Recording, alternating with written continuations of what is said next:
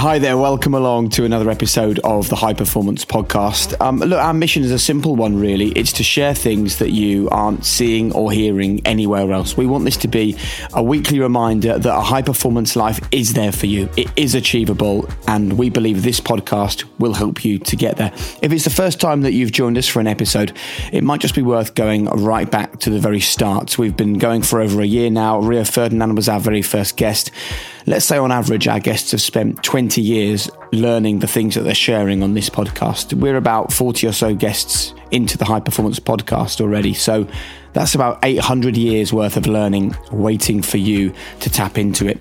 And so many people are sending us messages saying that they're doing exactly that. We had a nice we had a nice message on Apple Podcasts saying, I found myself needing something to inspire me and point me in the right direction. I now listen to this pod every morning at 6 a.m. when I go for a run. And it always sets my mind thinking of one way that I can take a forward step in my workday. So Jake, Damien, thank you very much. Keep up the good work. Well, thanks to you for that comment. Thanks to everyone for getting in touch and being part of the High Performance Podcast. I really want to just say at this point as well that Damien and I have really enjoyed the messages that we've had about the amazing, powerful, dynamic women who've been on this podcast for the last few weeks. Jo Malone, Evelyn Glennie, Charlie Pierce.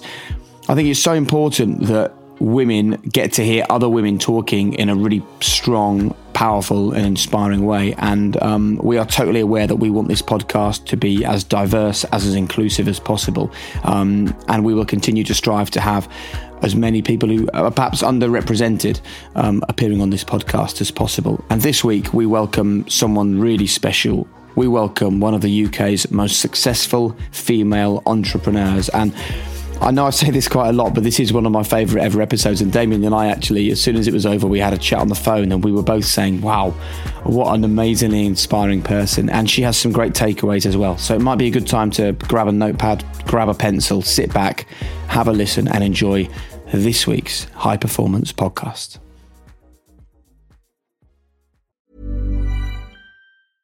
Introducing Wondersuite from Bluehost.com. Website creation is hard. But now with Bluehost, you can answer a few simple questions about your business and get a unique WordPress website or store right away. From there, you can customize your design, colors, and content.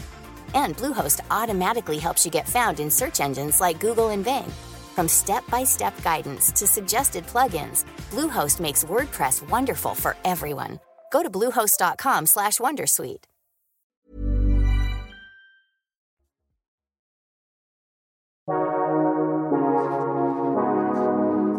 Hi, I'm Jake Humphrey and you're listening to High Performance, the podcast that delves into the minds of some of the most successful athletes, visionaries, entrepreneurs and artists on the planet, and aims to unlock the very secrets to their success. Professor Damien Hughes, expert in high-achieving cultures, is alongside me. And look, Damien, if we were to sum this podcast up in one sentence, there are probably quite a few we could pick, but one of them would without doubt be a podcast that reminds you that you are 100% responsible for your own journey. And I think that really applies to today's guest. Yeah, definitely, Jake. I think there's another sentence I'd use that came to mind the other day. I was reading a bedtime story with my daughter, and it was a Dr. Seuss book where we read the line, "Why fit in when you can stand out?" And I think that's another line that really sums up today's guest. Okay, well, let's do it then. Being born into poverty and facing numerous challenges as a child results in an unsuccessful life, right? Today's guest proves that wrong. Moments of failure mean you're no good at things and you'll never make it. Again, today's guest proves that wrong. When people tell you you're overly ambitious, are they right? Because our guest today proves not. Please welcome to High Performance a woman who is an entrepreneur and created one of the fastest growing skincare brands in the UK. A woman who proves you can be financially savvy and caring at the same time. She is a persistent philanthropist. She's a woman who remains the only Apprentice runner-up who Lord Sugar decided to go into business with. Clearly someone who refuses to take no for an answer. She's an enabler. She's an inspiration. She's someone I know you will all learn so much from. So please welcome to High Performance the founder of Tropic Skincare, Susie Ma. Oh, what an introduction. Thank you so much, Jake and Damien. It's a pleasure to be here. Thanks, guys. Well, what an introduction, but more importantly, what a guest. I think your story is going to really impact people today. And we always start with the same question, Susie. From your perspective, what is high performance? I suppose a high performance for me is somebody who gets out of bed in the morning with purpose, who does what fulfills them. And, you know, high performance doesn't have to relate to success in terms of financial means. It means that you are living your best life and taking every moment as if it's your last and feeling that sense of fulfillment at the end of each day. Let's get straight into this then, because there will be people listening to this right now and they want to feel how you feel when you give us that answer with a great beaming smile on your face, clearly living your passion and enjoying your life. And they're willing to put in the hard yards. They're willing to make the effort. It's about finding the passion. What's the key to finding our passion in life, to finding the thing that makes us fly? That's a really good question. I mean, I actually watched, just to divert a little bit, I watched a Pixar film recently called Soul. Have you guys seen it? Yeah. It's so good. You probably saw it with your kids, right? Like, it's correct. so good. And there was one phrase that they said in there which really kind of resonated with me. And it was when the jazz lady says to the guy, and she was like, you know, this little fish just said to the big fish, I'm looking for the ocean. And the big fish says, you are in the ocean. And the little fish is like, I'm not in the ocean, I'm just in water. And I think that life is all about perspective. You know, having that passion and finding what you're really, really passionate about is about perspective. And it's about not putting too much pressure on yourself to have this really high level of achievement and going for one singular thing. You can be passionate about so many things. Like, I'm just as passionate about the breakfast that I had this morning as, you know, this conversation with you guys versus amazing. You know, this morning I was actually on the BBC News, like, doing this chat about ethnic minorities and business. You know, be passionate about little things in life and taking a moment to appreciate small things. It's not only about being passionate about growing this big business and, you know, living the high life. It's everything. So can I take you back to the start of the journey then, Susie? Because that's something that really intrigues us, that, as Jake said in the introduction, you grew up in poverty, and then at 6 years of age, your family moved to Australia, where we were talking off air about your father being a street vendor. And then at 13, you moved to the UK. These are all pretty significant moves at relatively delicate ages of life. So where did this understanding of being passionate come from when you were experiencing such significant changes at a young age? Yeah, you know, it's when I look back at my life now that I realize that, you know, my family and I didn't have much, that, you know, all the things that you see kids have nowadays was completely alien to me back then. But I only realize it now looking back at my life. When I was in that moment as a child, I suppose because you have no other comparison, I never saw myself as someone who was a victim. You know, when I was living in China and, you know, my mum and I lived in this small shed behind my grandparents' flat, I never thought, gosh, we're so poor, or gosh, we don't have much, or, oh, I wish I had more. It was just, this is my life now. And I actually always remember being very happy.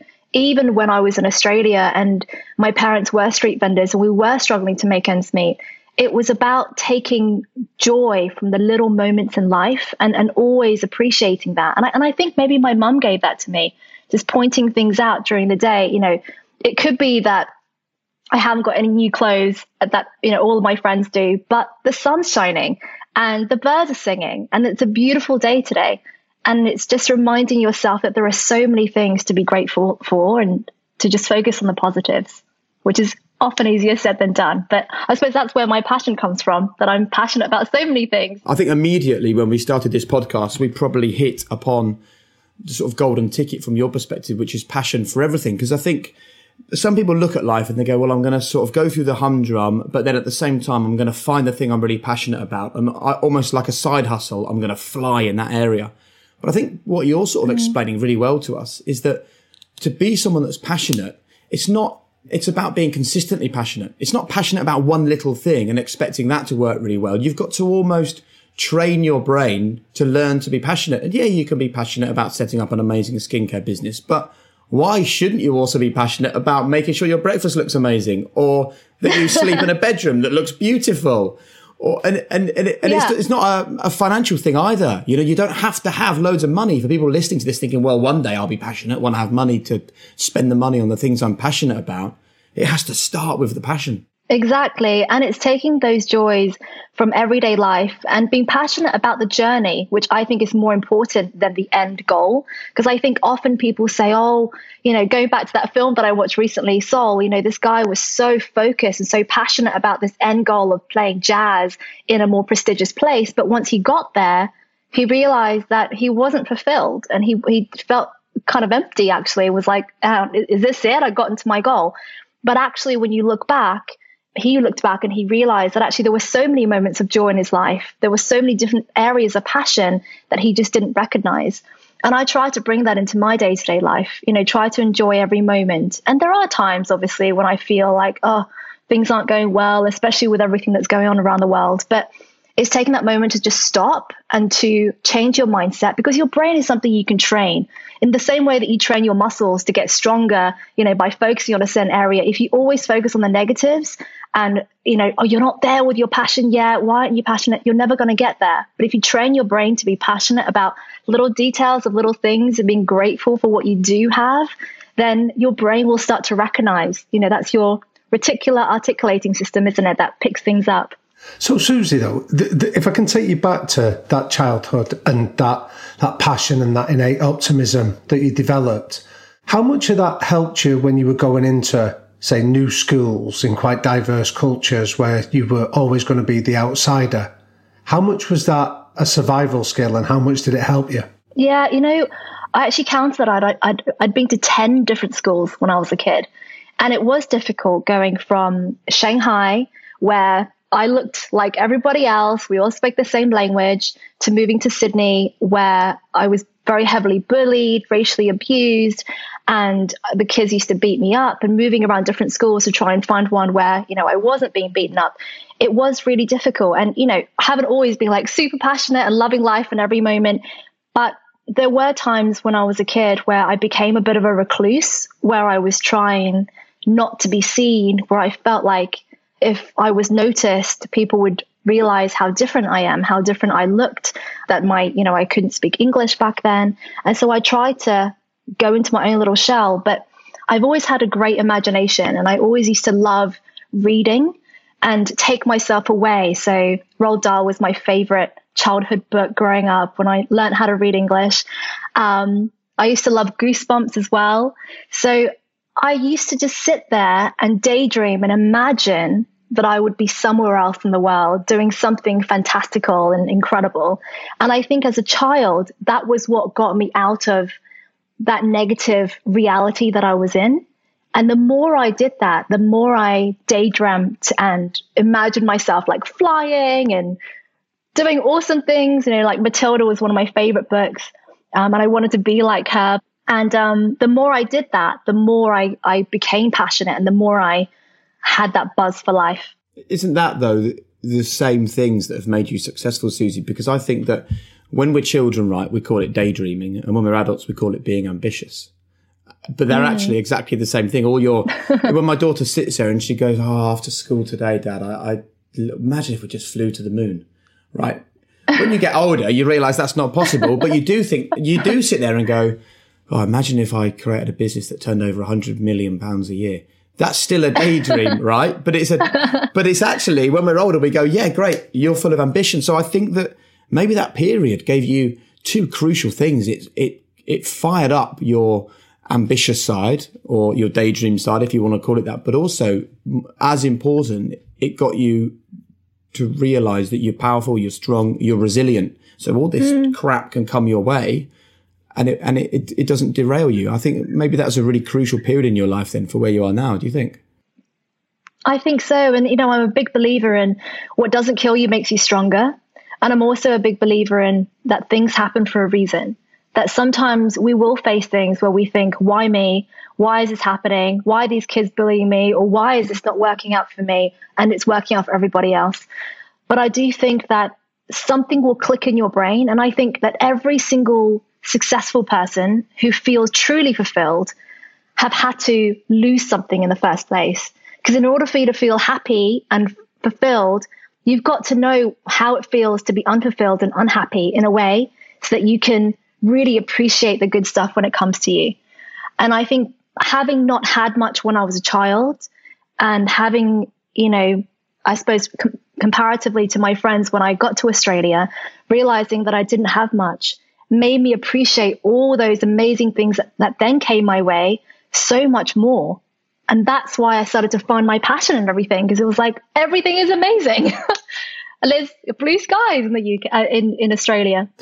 So what was it then that gave you the confidence to then start to stand out, Susie, whether this was academically or whether it was as an entrepreneur?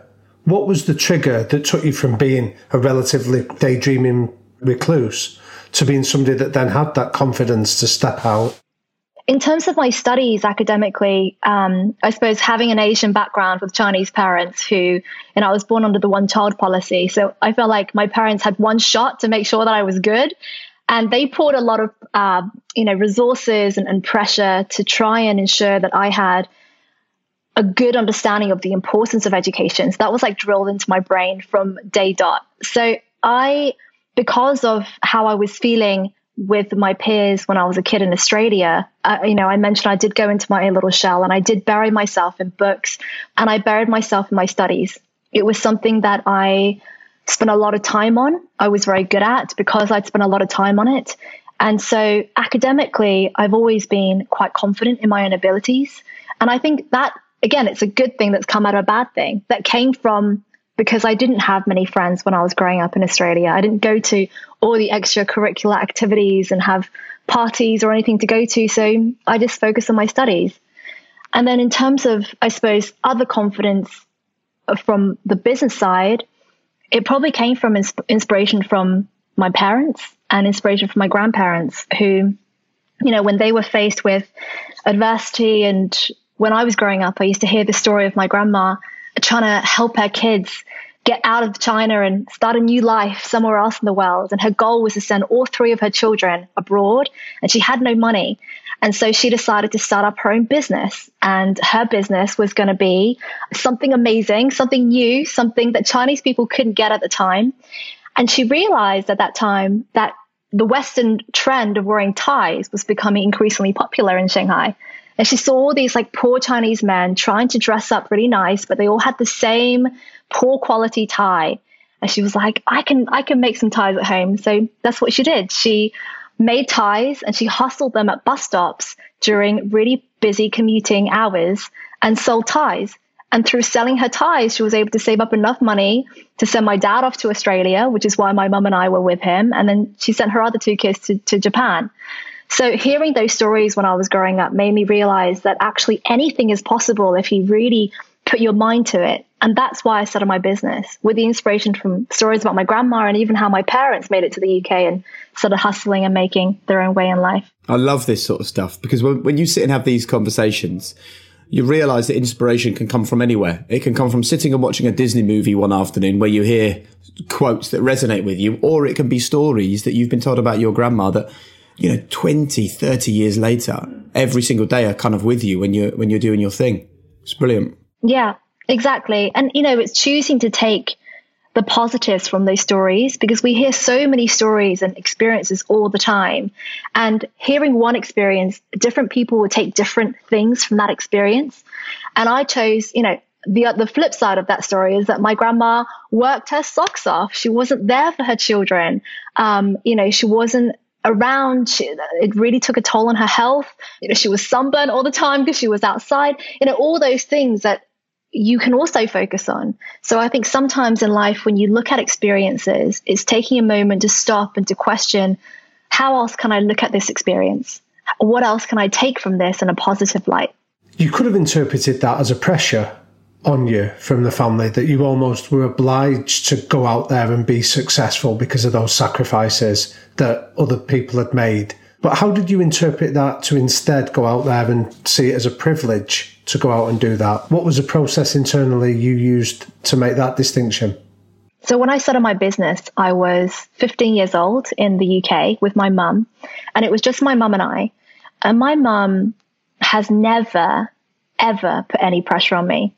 Like, she has never told me what to do, when to come home. She's never even told me to do any house chores, like, which is crazy because I know that's really normal for parents to obviously guide their kids and tell them what to do. But my mum has always just been like, just be a nice person and do whatever you want. She's always just been so liberal as a parent.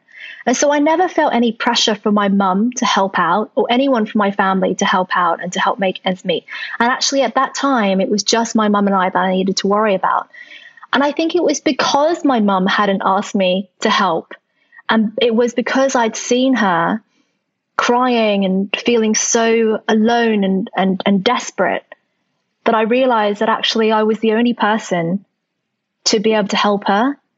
And actually I realized that we had very little left to lose. And if it wasn't going to be me, then who else was it going to be? And the question I always ask myself whenever I'm nervous about anything, I always ask, what is the worst thing that can happen? And at the end of the day, when I asked myself that question about starting up a business, the worst that could have happened was that I lost the £200 investment that my mum gave me in the beginning, which was pretty much all the money that we had. But we just lose that. I have like 50 body scrubs and I'm just going to have to use them myself.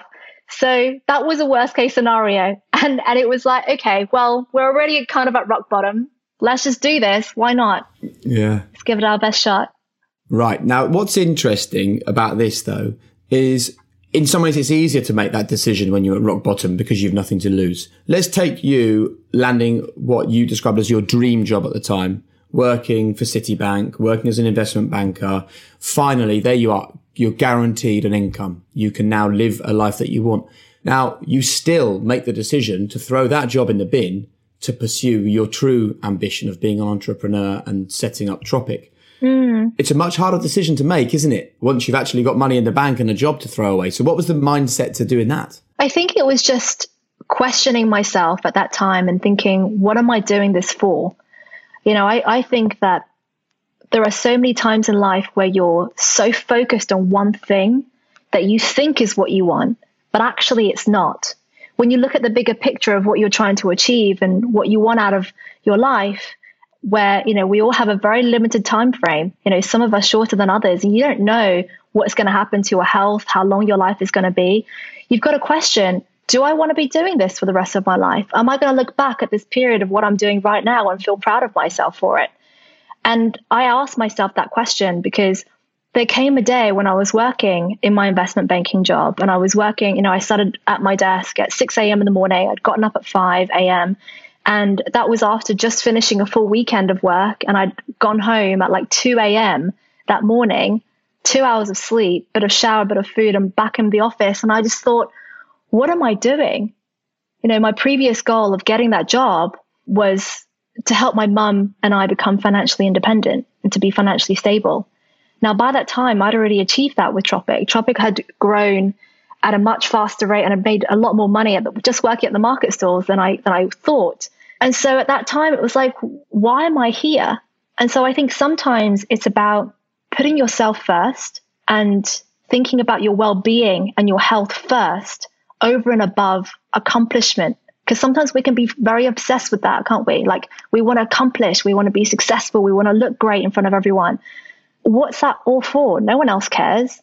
It's how you feel, your health, mentally and physically. And that was taking a toll, and it just wasn't worth it.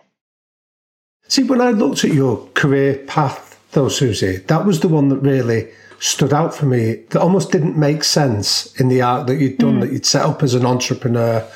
You'd started to have real success on the market stalls in what you were doing. And then you went into working in the investment bank world. Would you say that you lost sight of your dream of running your own business at that stage to go and pursue what you thought society demanded of you? You know, running my own business at that time was never my dream. It was a means to an end. So my education was always my priority. That'd been drilled into me, I suppose, by society and by my parents from the get-go. And in my mind, it was joining that rat race. So completing my degree, getting that finance job. And I wanted that job, by the way, because I remember talking to my careers advisor at my school and asking her, what do I need to do to get into a job that will get me the most amount of money fastest? Because I thought money equaled success, and success equaled happiness. And that was because my parents didn't have much money when I was growing up. And my teacher said, you need to get into banking, investment banking in particular, ideally trading something fast, something flow-based, such as, foreign exchange. In order to do that, you need to have a degree, ideally from one of the top universities in economics, and you need to get straight A levels in economics and maths, straight A's, you need to get great GCSEs, as many A stars as you can. And I just did exactly what she said. So my business was always a side hustle. My education and my career path to get to that high earning income was always a priority. So in my mind, it was just getting to that point. And I had to do it to realize that I didn't like it and that it wasn't for me. What is the passion then? Is the passion being an entrepreneur, being your own boss, making decisions and seeing them be successful? Or is the passion simply that you love skincare, you want to produce the best skincare range in the world, and if there's success that comes with that, then fine. I'm so interested to know, what is the passion now? What is this about? Yeah, great question. I mean, there are so many things that I'm passionate about. If there was just one thing, I don't think I'd be doing this business. At Tropic, we have something that I call an infinite purpose. And this was actually inspired by Simon Sinek. I had the pleasure of going on a challenge with him about 4 years back. And he spoke about having a purpose in life. And a purpose is very different to a passion, because you can be passionate about so many things, but a purpose is what guides your passions and is what guides all the decisions that you make. And he spoke about an infinite one, which is something that isn't achievable because it carries on. And on the back of that conversation with Simon, I came back and I decided to create an infinite purpose for everything that I do in life. And that is to help create a healthier, greener, and more empowered world. And the healthier, greener, and more empowered means that it's infinite. There's always there. There's always more greener, more healthier. And this is about everything in your life then. This isn't just about Tropic then. This is your whole life is about this infinite purpose, is it? Yeah. And it's, it's very simple. All the things that I'm passionate about help to create that healthier, greener, more empowered life. Sometimes more empowered just means empowering myself more. I'm really passionate about diving, for example. For me, I want to share more about what I've learned about coral reefs and the environmental impact later on down the line with our customers, our ambassadors, my followers, but also it empowers me to gain more knowledge about the world. So there are literally so many things that I'm passionate about. So within Tropic, it is the skincare. I love it. I love the empowerment you feel when your skin feels amazing and you're taking that moment to self-care. I love, working with my incredible team and brainstorming new ideas of how we can create the healthy, green, and more empowered world. I love developing new products. We're just about to launch a refillable range for our core skincare line and how to reduce our plastic waste. I love coming up with new colors for lipsticks. And I love opening up our new school that we did last year in Cambodia, funding days of education, creating a greener planet through all the carbon emissions that we offset. So many things that I'm passionate about. And I suppose my business is just a vehicle having that infinite purpose that drives all those passions together. So if you were listening to this then, Susie, what advice would you give to our listeners in identifying their own infinite purpose? I think about the kind of life that you want to lead, because what you want to do ultimately in your life will really determine what fills your cup. Because not everyone wants to have a really big, profound, infinite purpose. It's not what drives them. For so many people, their children are their infinite purpose. They want to make sure that their kids are happy and safe, and they don't want to have a big, crazy career where they're away and they're super successful and they're multimillionaires, because ultimately they're not filling their cup of their, looking after their kids and being a great mom or great dad or whatever. So really kind of look deep within yourself on who you want to be, who, when you're on your deathbed, and your kids and people are talking about you and saying, oh, so-and-so's life. What do you want them to say about you? How do you want to see yourself? And then work backwards from there to figure out what your infinite purpose is. Susie, man, you've got my brain racing in a good way, in a really good way. And it's so funny that you should sort of mention children at that point, because I was sitting here and I've written down infinite purpose and quite a few other things on my notepad in front of me. And I was thinking about this podcast. What is the infinite purpose of the High Performance Podcast? And it's to make everyone realize that there is even more they can do with the right mindset. I hope that's infinite enough, even more. Yeah, absolutely. Yeah. Yeah. But then I was thinking about my wife, who I'm in my study. She's flitting right now between two rooms. She's got a 7-year-old in one homeschooling. She's got a 5-year-old in the other homeschooling. And I thought, if I said to her now, what's your infinite purpose? My fear is that she would think, are you putting more effing pressure on me? I'm trying to homeschool two kids, make sure they get fed and watered, and you want me to now tell you my infinite purpose? But I think that is enough of an infinite purpose to make my kids have a better day every day. Is probably what she would come back to. And actually, for people listening to this, don't feel that it's so much of a challenge, an infinite purpose, that you can't ever live up to it. That is enough, isn't it? It could be as simple as living a healthier and happier life with my family. Yeah. It could be that. It could be, for most of us, that's ultimately what we want. We want to be healthy, we want to be happy, and we want to be surrounded by our loved ones. It could be as simple as that. The healthier, greener, more empowered is a part of Tropic, really. And now it's a part of my life because Tropic is a huge part of my life. And so it doesn't need to be anything as grand as that about changing the world. It's just what fills your cup. And I say fills your cup because ultimately what we're looking for is fulfillment. And once you figure it out, once you figure out what fills your cup and what gives you fulfillment, then everything that you do that helps towards filling up that cup, take a moment to appreciate it and to realize it and to acknowledge it. Because practicing that gratitude and practicing that appreciation for your life is, I think, what is ultimately the most important thing. Because for a lot of people, I think they chase something that they're never going to be able to get because they achieve one goal and they're on to the next and they're on to the next. And it's just never enough. But if you went back to that period then in investment banking, because that's got a reputation of being pretty toxic and highly competitive, and it's focused on money and rewards and outcomes and things like that, Susie.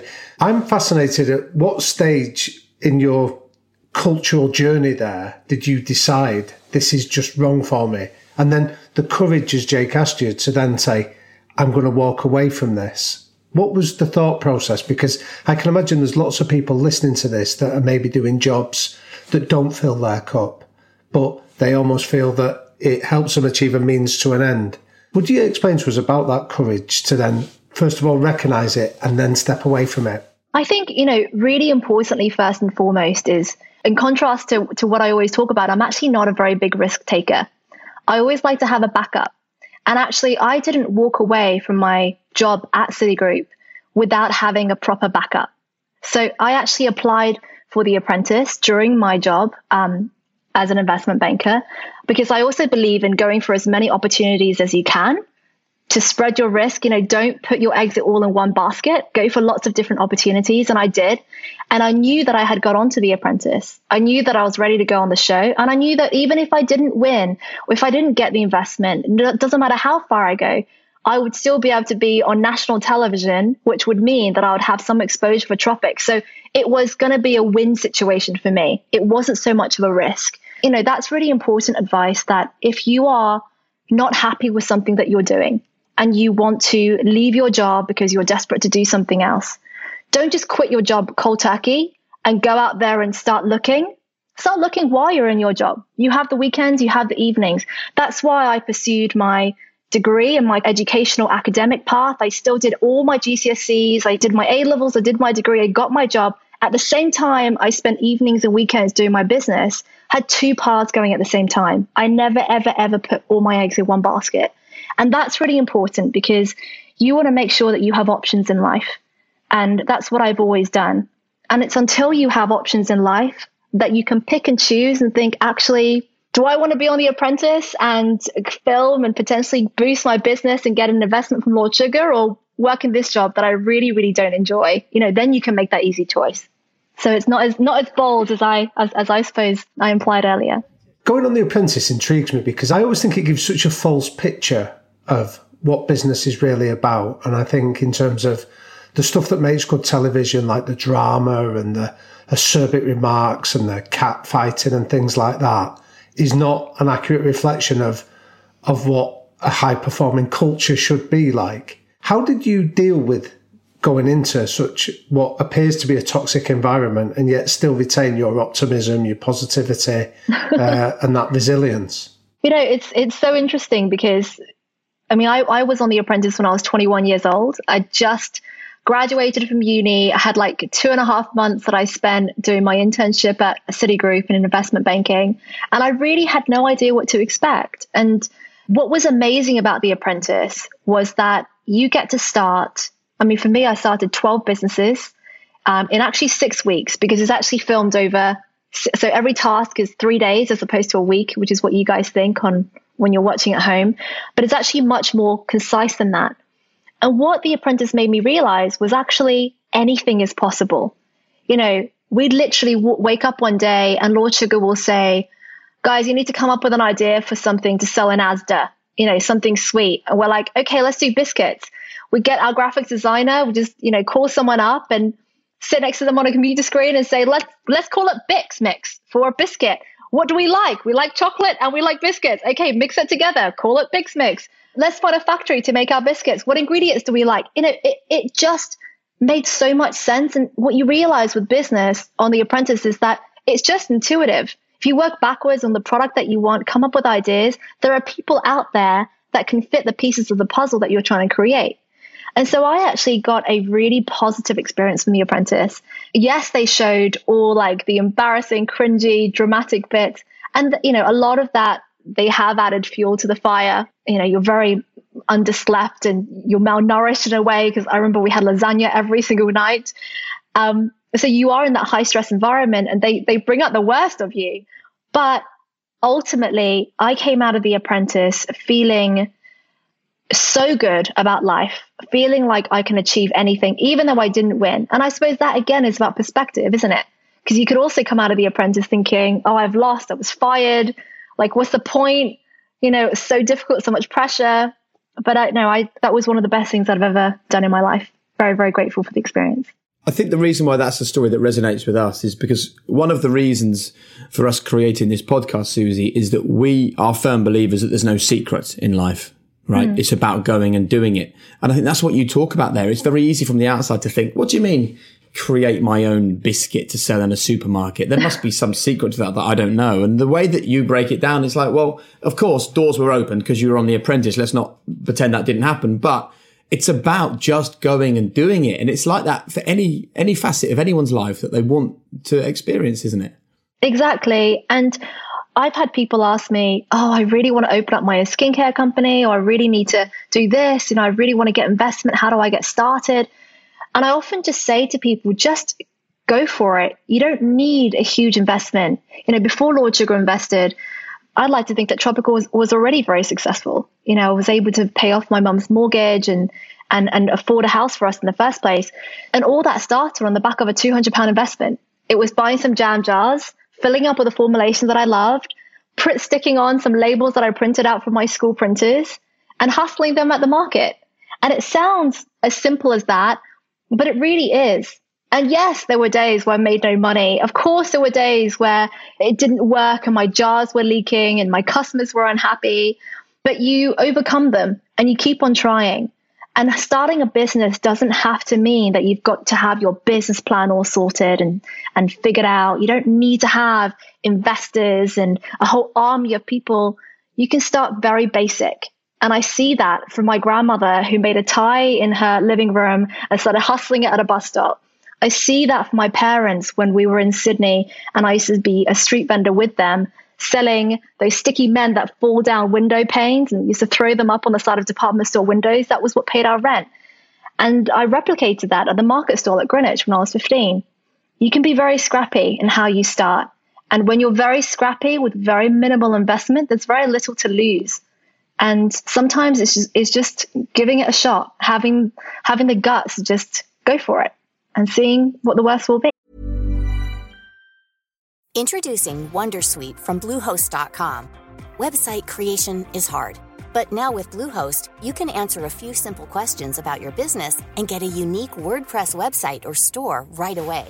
From there, you can customize your design, colors, and content. And Bluehost automatically helps you get found in search engines like Google and Bing. From step-by-step guidance to suggested plugins, Bluehost makes WordPress wonderful for everyone. Go to bluehost.com/Wondersuite. Today's episode of High Performance is in partnership with MindLift, and many of you may have heard already that in 2023 I decided to give MindLift a go, the neuroscience-based personalised brain trainer to improve your focus and your relaxation. So I popped on the headband, I downloaded the MindLift app and connected to my own personal neuro coach. And look, because of my job as a podcaster, I get to experience so many different things that people tell me are going to benefit my life. And in all honesty, once I started using MindLift, I just found that I felt sharper, my focus was better.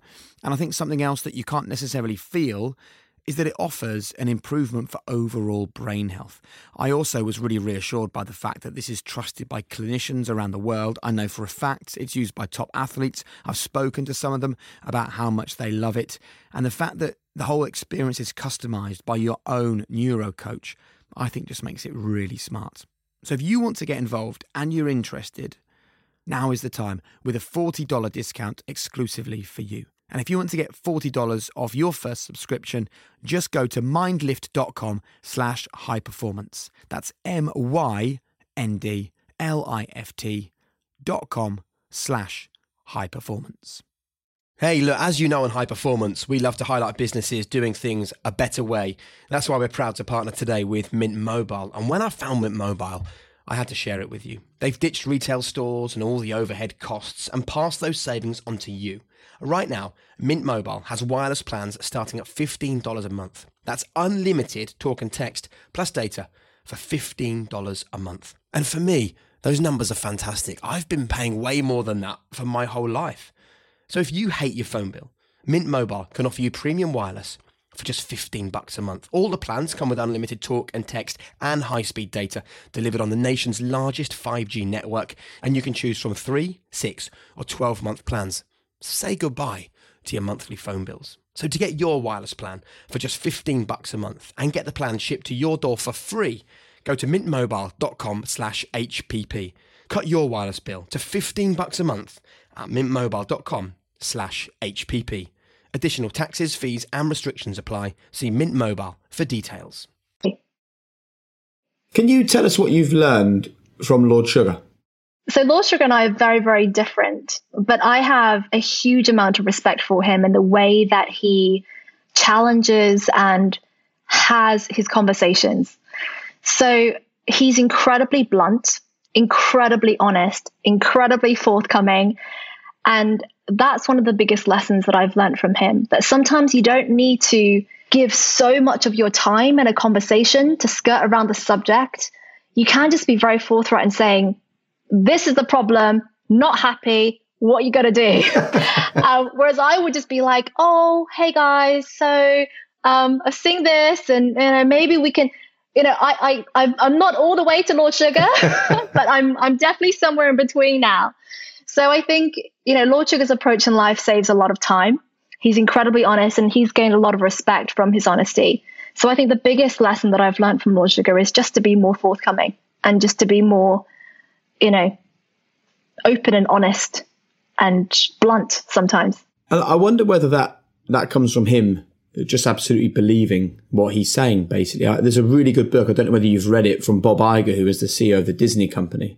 And one of his big phrases is innovate or die. He was the guy that decided to rip up all the contracts with all the distribution arms and create Disney Plus.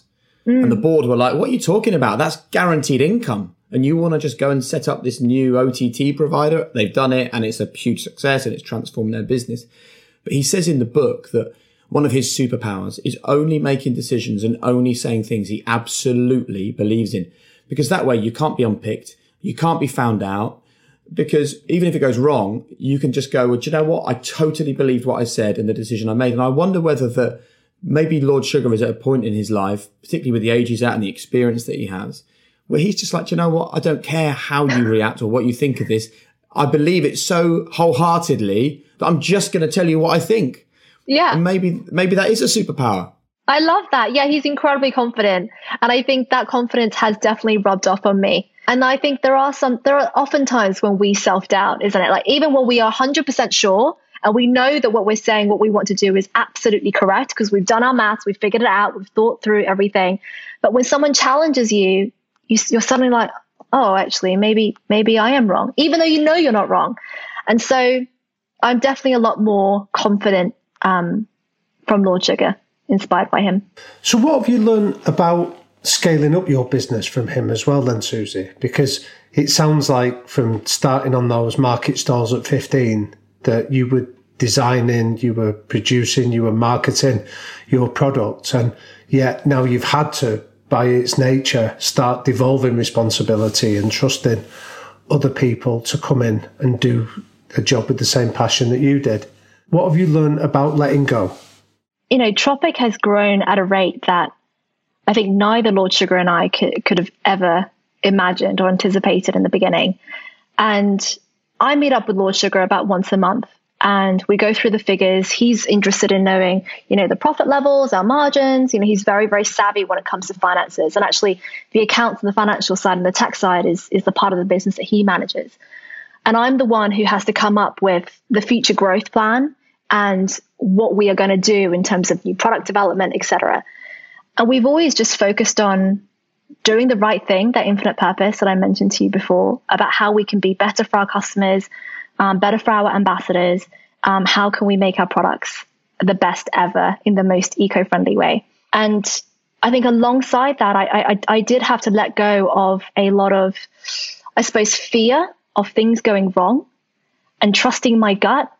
And there's been times when I haven't gotten on with somebody in the business that I've hired who I thought would do an amazing job, and just letting go of those people and realizing that actually it's okay to stand on your own two feet for a little bit, and the business is not going to fail tomorrow if this person isn't there, and you can carry on. So I think a lot of it is just focusing on the right goals for growth, not about monetary or profit goals, but about doing the right thing, because the money will come and the profits will come if you focus on doing the right things for your customers.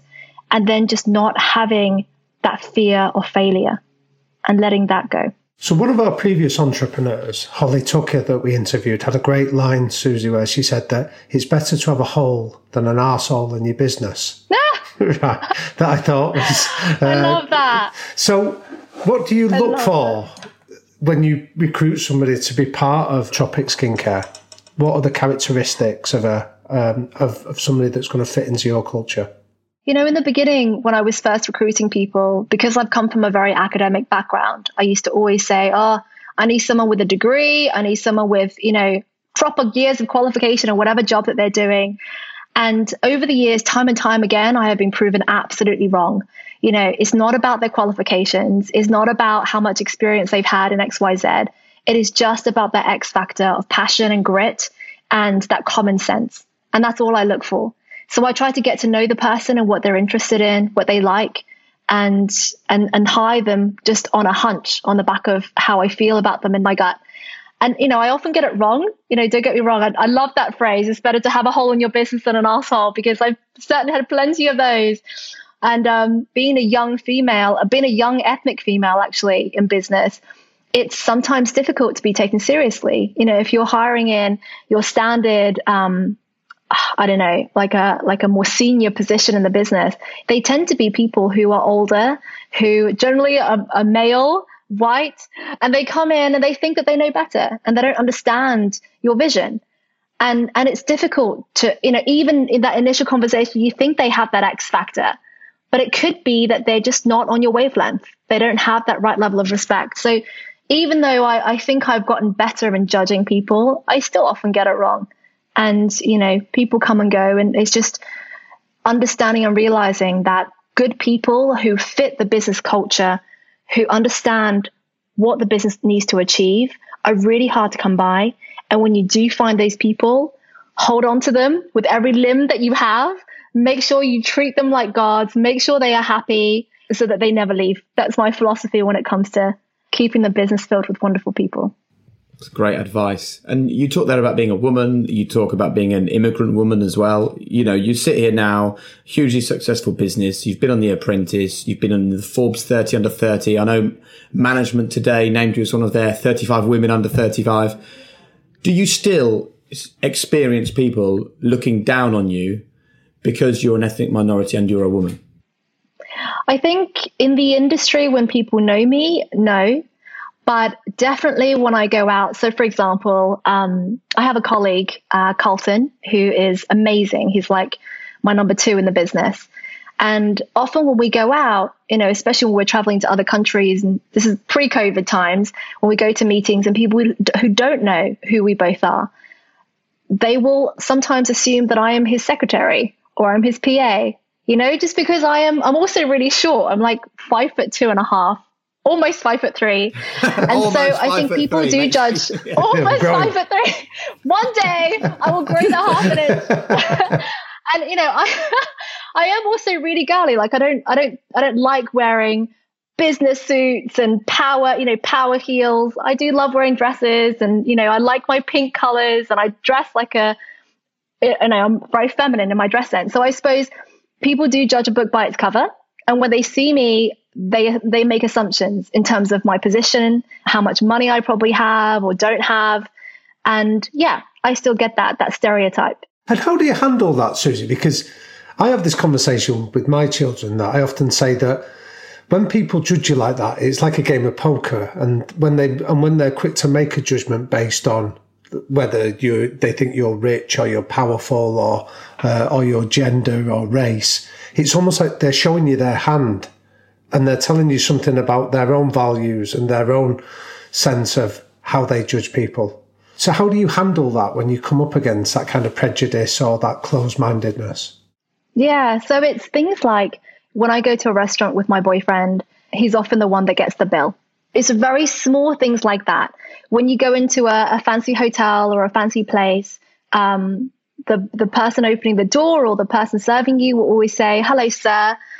Even if I've booked and paid for the reservation, they would change the thing to Mr. Blah and be like, "Oh, Mr., how are you?" And they won't acknowledge the woman. Like that happens everywhere in the world, wherever I go.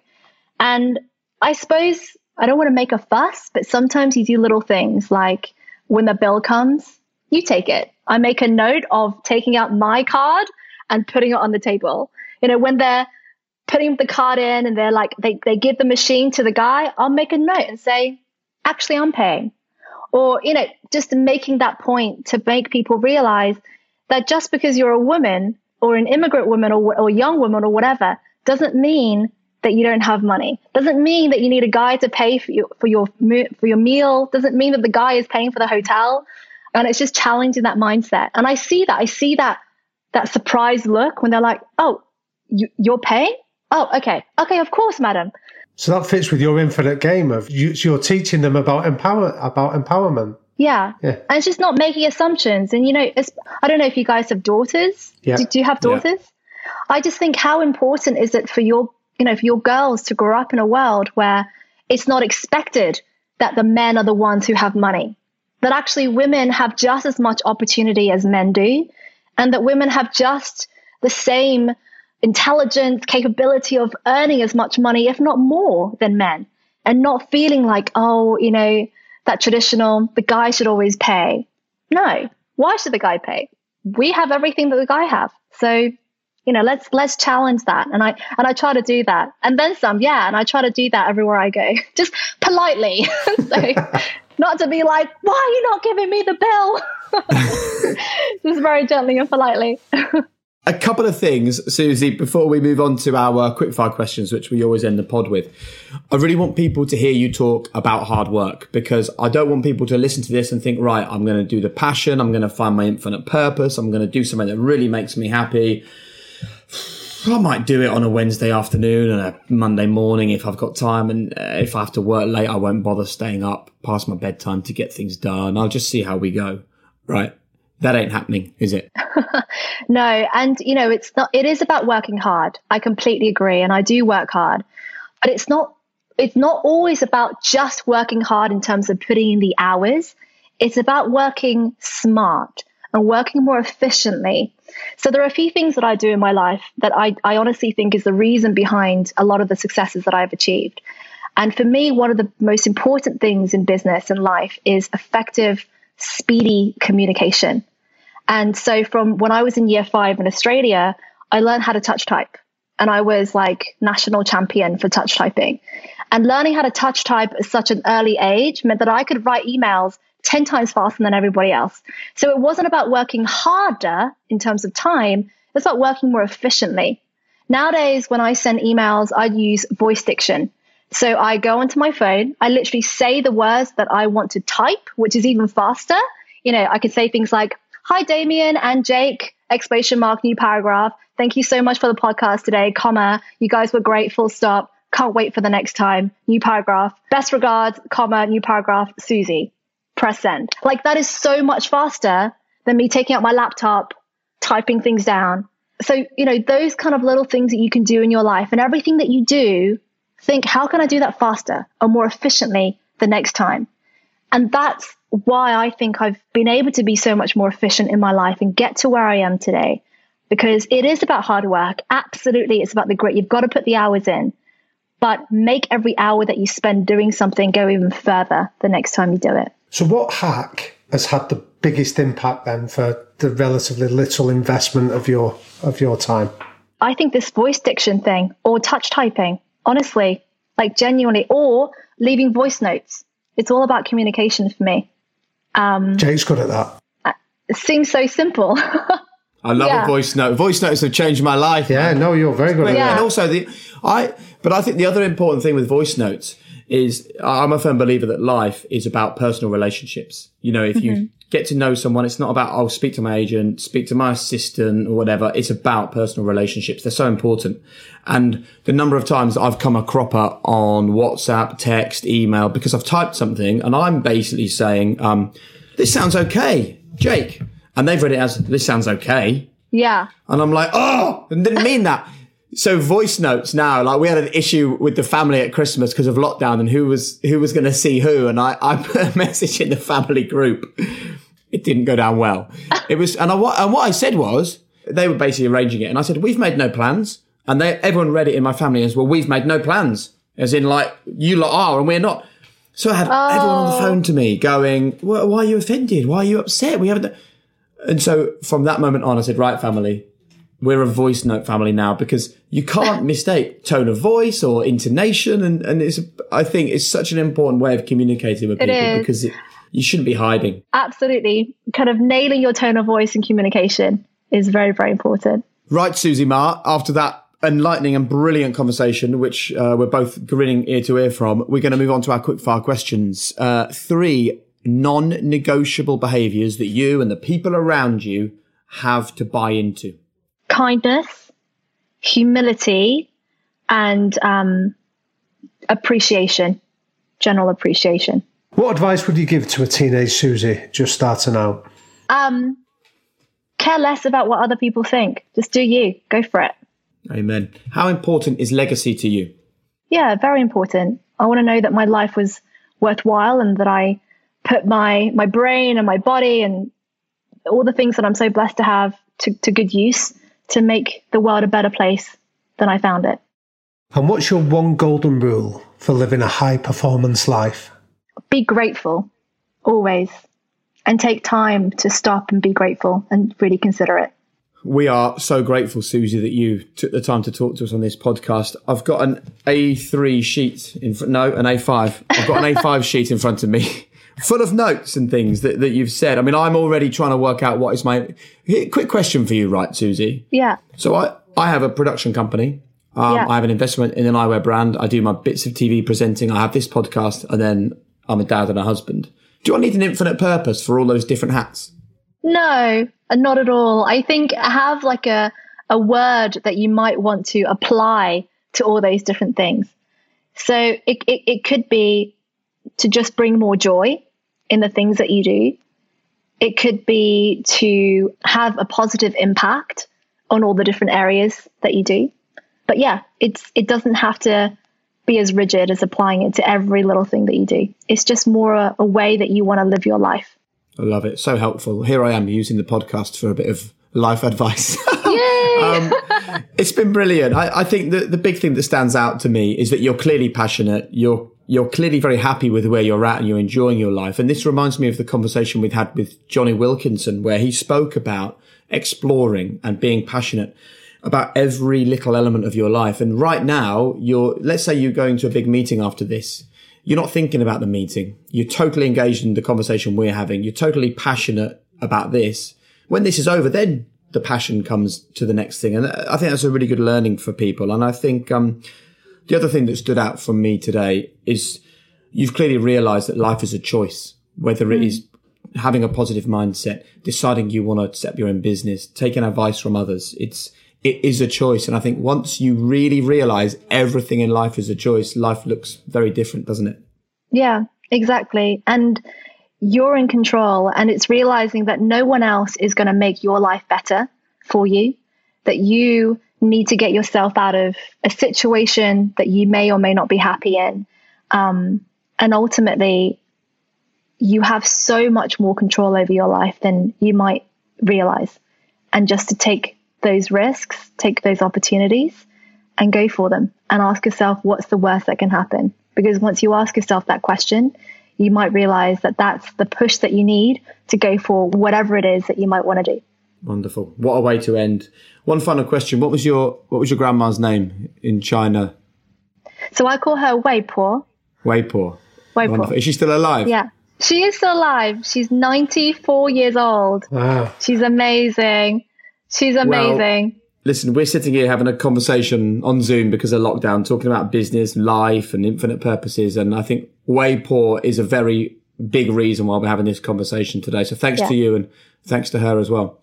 Guys, it's been such a pleasure. Thank you. Thank you, Susie.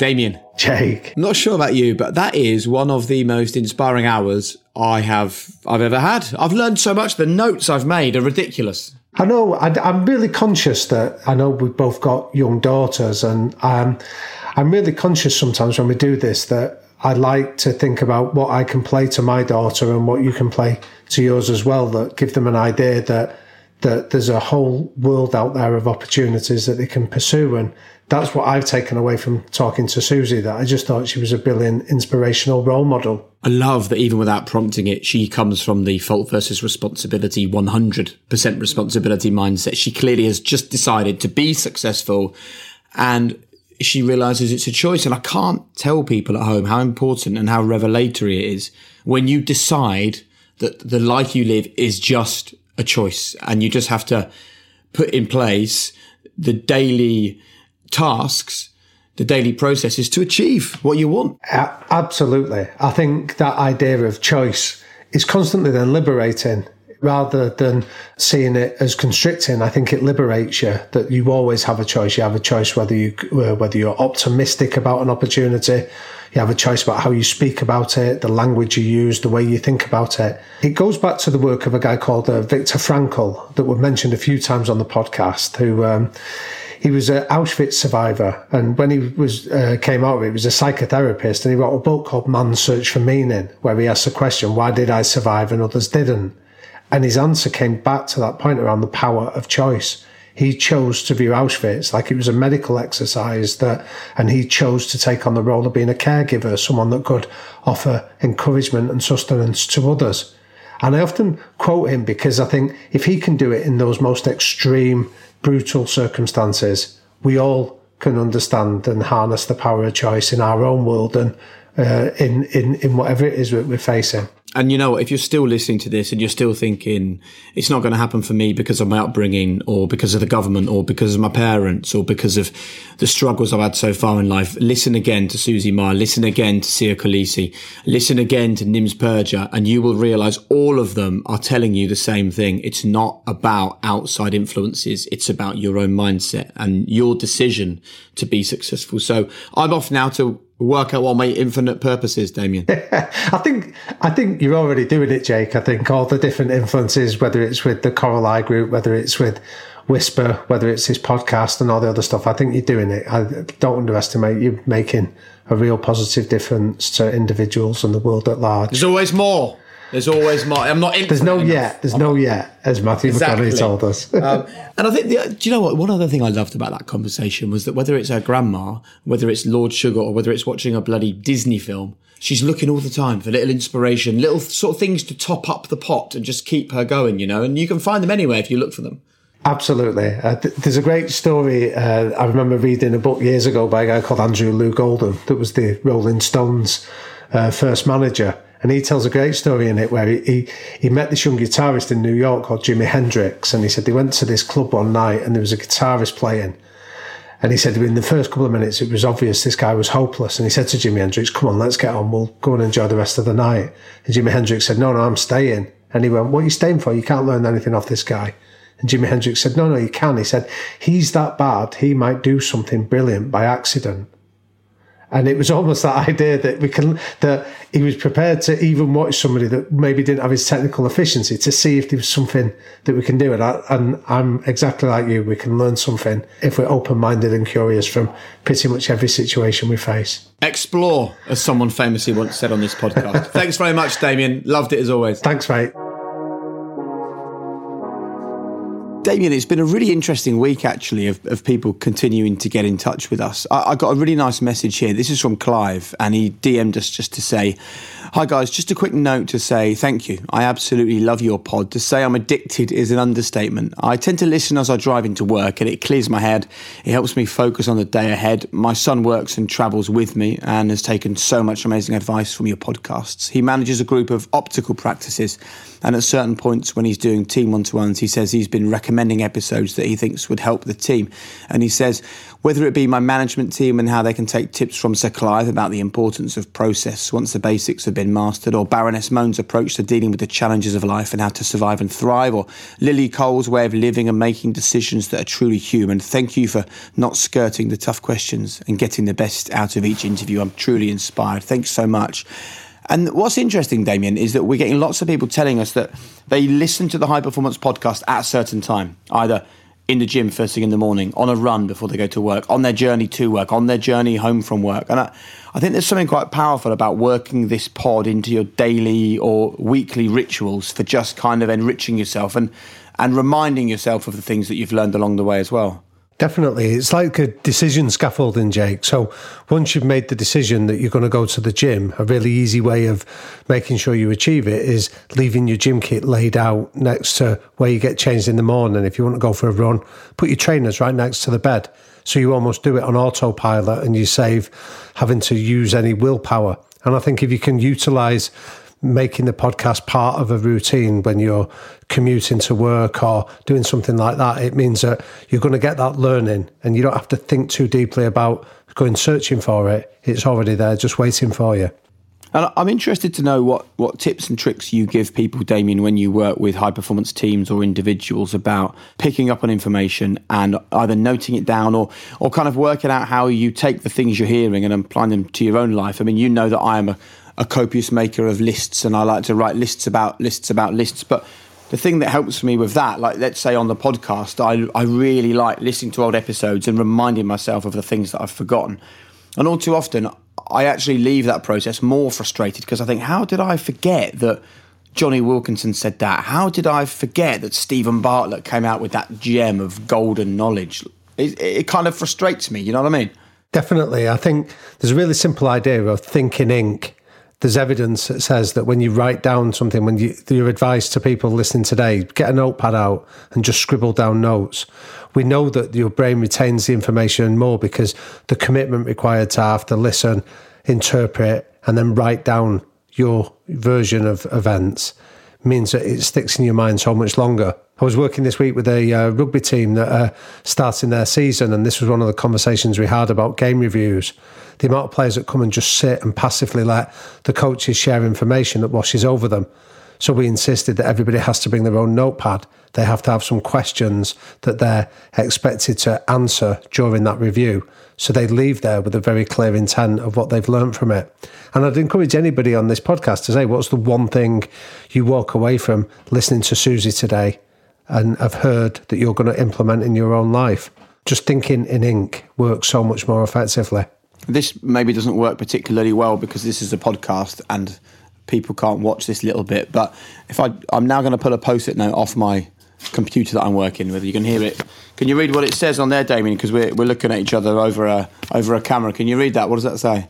That says infinite purpose, which is a fantastic reminder of the one message that Susie gave us. And I've written it on a pink post-it note, and then I've put dots all around it, and it sits right in front of me while I'm doing stuff. And I tell you what, you know, I must have had 15 conversations, right, since we had that talk with Susie. And I've thrown into the conversation every time, think about your infinite purpose. Think about your infinite purpose. Have something that is never ending and is a reason for everything you do, and everything you do comes back to that purpose. And that is me doing Think and Ink, right? And I've not really used that phrase before, Think and Ink, but I like it. But even you and me who are doing these interviews and making the notes and sticking them around the house. And my wife's getting annoyed with the number of post-it notes around the house with various little mantras and comments on, but it does work. Yeah, definitely. The amount of stuff that I sit and I've got my notepad here next to me that I scribble down questions that we're going to ask, but then having a really clear idea of the answers and thinking about how I can use it. I find that you're never a prophet in your own town. So when I tell my son something or my daughter, they don't always listen, whereas when I can play them somebody that we've interviewed on the podcast giving them some advice, I think it's so much more effective. I had a really neat one last year where my son, we gave him his first phone because he was starting high school. And one of the first questions we had, he said that he was going to join Instagram. And I said to him, you're not joining Instagram. And I was able to play him Dina Asher Smith and a conversation that she had where she was going on it and saying that she didn't feel particularly great about herself coming back on it. And that had more relevance to my son than what I was saying to him, because he doesn't appreciate my view, but he could appreciate somebody like Dina suggesting it. It's really good, that, actually. And I think that's where the podcast is useful, because people can listen to it. They can hear things from our guests that is right alongside their set of beliefs. But obviously, if they're telling their staff or their colleagues or their family what they think, it maybe has less resonance than someone who's been on the podcast. Just a quick comment, Damien, that Jo Malone's episode has had so many comments and thoughts and such incredible feedback, and I had another listen to it, because sometimes I like to work out why it's resonated so much with people, and I think it was just Jo's absolute sort of honesty and vulnerability. I think people can hear when you're being totally true, can't they? Yeah, definitely. We're wired, I know we've said this a few times, we're not wired to follow hypocrites. We want to follow people that are authentic and behave with integrity. And I think that's what she had in bucket loads, and she was good enough to come and share that integrity with us. And I think people intuitively, you just know it. And it's also another reminder, I think, that we look at people from the outside, hugely successful. You see Jo's name, Jo Malone, everywhere. You see the amazing brand Jo loves that she's created since then as well. And you think, oh, that seems like a nice, easy, simple, straightforward, successful life. And then you listen to the podcast and you realise it's something slightly different. It's the iceberg analogy, Jake. It's what we've said with Kelly Jones through to Clive Woodward through to Michelle Moan, that we only see the tip of the iceberg. I think it's the stuff that's going on underneath, which is where the real fascination lies. Well, listen, thanks for your input into the conversation with Susie Ma. I thought it was brilliant. And I told my daughter afterwards that she watched Soul as well, the Disney film, and she took some inspiration from that. So, hey, look, you can get inspiration from anywhere, right? It doesn't have to be just somewhere where you'd expect to hear it. Damien, thank you so much as always, mate. It's been wonderful to chat to you, and thanks so much for your hard work. Thanks as well to Hannah, thanks to Will, thanks to Finn Ryan from Rethink Audio for his hard work. Thank you so much for being part of the High Performance Podcast. To all of you at home, thanks for your comments, thanks for your input, thanks for your feedback. Don't forget, keep following us on Instagram, keep checking us out on YouTube, keep sharing the podcast with your family and friends, because the aim is simply to help people to live a more high performance life. Have a brilliant day, and we'll see you again very soon.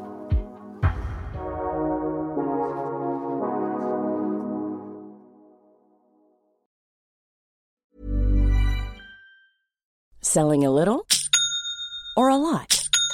Shopify helps you do your thing however you cha-ching. Shopify is the global commerce platform that helps you sell at every stage of your business. From the launch your online shop stage to the first real-life store stage, all the way to the did we just hit a million orders stage.